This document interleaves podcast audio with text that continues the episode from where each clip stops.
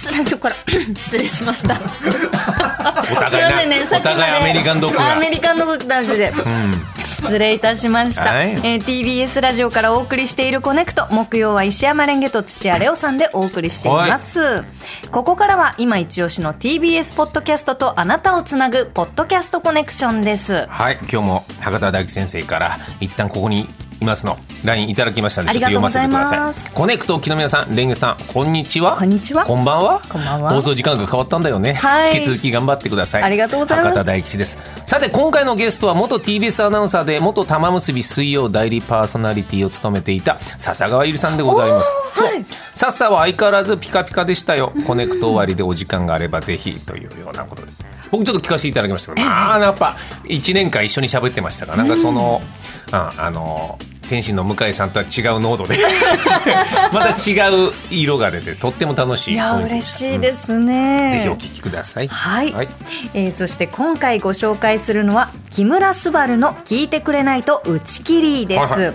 テレビアニメ「ドラえもん」のジャイアン役や大ヒット映画「ザ・ファーストフランスラムダンクの桜木花道の声でもおなじみ声優木村昴さん初のラジオ冠番組です。はいはい、えー今年の8月に放送された特番が今月からレギュラー放送に昇格しました、うんおめでとうたございます。またま聞いたな俺これ。あ、うん。本当ですか、うん。あのどうしてもラジオをやりたかったという木村さんは自ら番組のタイトルやロゴを制作されてました。であの特番時代に、うん。TBS ラジオの長谷川センター長にタイトルのミスを指摘されちゃったんですね、はい。実は、うん。あの木村昴の「聞いてくれないと」の「聞いてが」えーと普通の門構えの「聞く」なんですが、えー、と長谷川センター長「聞く」っていうのはあの耳がこう横にあってあー視聴の聴ね。主張の長が正しいんじゃないですかという指摘を受け、えータイトルミスはレギュラー放送から木村昴の聞いてくれないと打ち切り、まあ、ちょっとね漢字が変わったんです。いいね、はい。手作り感があっていいじゃないですか。ラジオは、えー積極的に耳を傾けるものなので聞くが正しいということだそうです。ね。僕ちょっと木村昴君にはちょっとやっぱり応援したいというか僕はドイツ語会話ってやってた時に、はいはいはい。昴君が10な13歳ぐらいの時にナレーションやってくれて、ジャイアンになりたての頃。なその時から知ってるから立派になられましたそうですよね。落語もやってるんですよ。あ、そうなんですか。はいえー今回お聞きいただくのは20キロのダイエットに成功した木村さんがあっという間に10キロリバウンドしてしまったというお話です。お聞きください。いや目標としては、まあ、2月に行われたうん。うんうんライブに向けてダイエットしてたわけですよ。はいはいはいそう。でそのライブ当日ちゃんと2 0キロのダイエットに成功してたんで、まあ、ある種僕の中でのミッションコンプリート、はいはい。あとは、まあ、太らないようにこれをキープしていこうの期間に入ってたんですよ。うんうん。ただですよ、はやっぱねなんかこうライブを終えての達成感とこの緊張感がほぐれてからの、まあいっかのピザとかね。今日くらいはいいかのラーメン、うん、そういうのが続いたね。そうだよね。だって僕はあの、アッコにお任せね、スバちゃんと一緒にね、やってたりして、そうですね。大体あの、生放送終わった後、スバちゃんの楽屋に挨拶行くじゃん。はい。すごい勢いで弁当食ってる。そうねそうね最近なんかすごい勢いで弁当食ってるなと思って。あのー、あっこにお任せの弁当、マジで毎回めっちゃうめえ。本当に、タイプ。弁当がマジタイプ。あ、それはよかった。はいうちのスタッフに言ったら喜ぶとありがとうございます。もうで食べちゃう。だからそれもあるかも。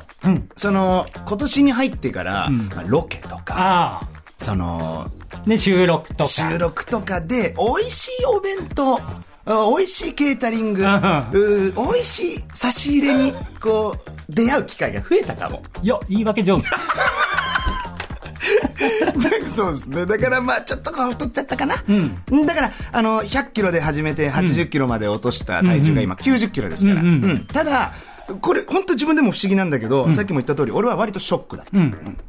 ただ、このリスナーさん方だったり、僕の SNS を見てくださってる方々からは、今が一番いい。そうそう。なんかね、ラジオネームムツさん、はいラジオネームマイブルーさんも、ん同じようなメッセージ。リバウンドして、やったみたいな。喜んじゃってごめんなさいみたいな。結構なんか、ポチャスバがいいのかな。あーでもなんか、意外でした。なんかやっぱこのう芸能の世界の正義はうん、やっぱシュッとしてる。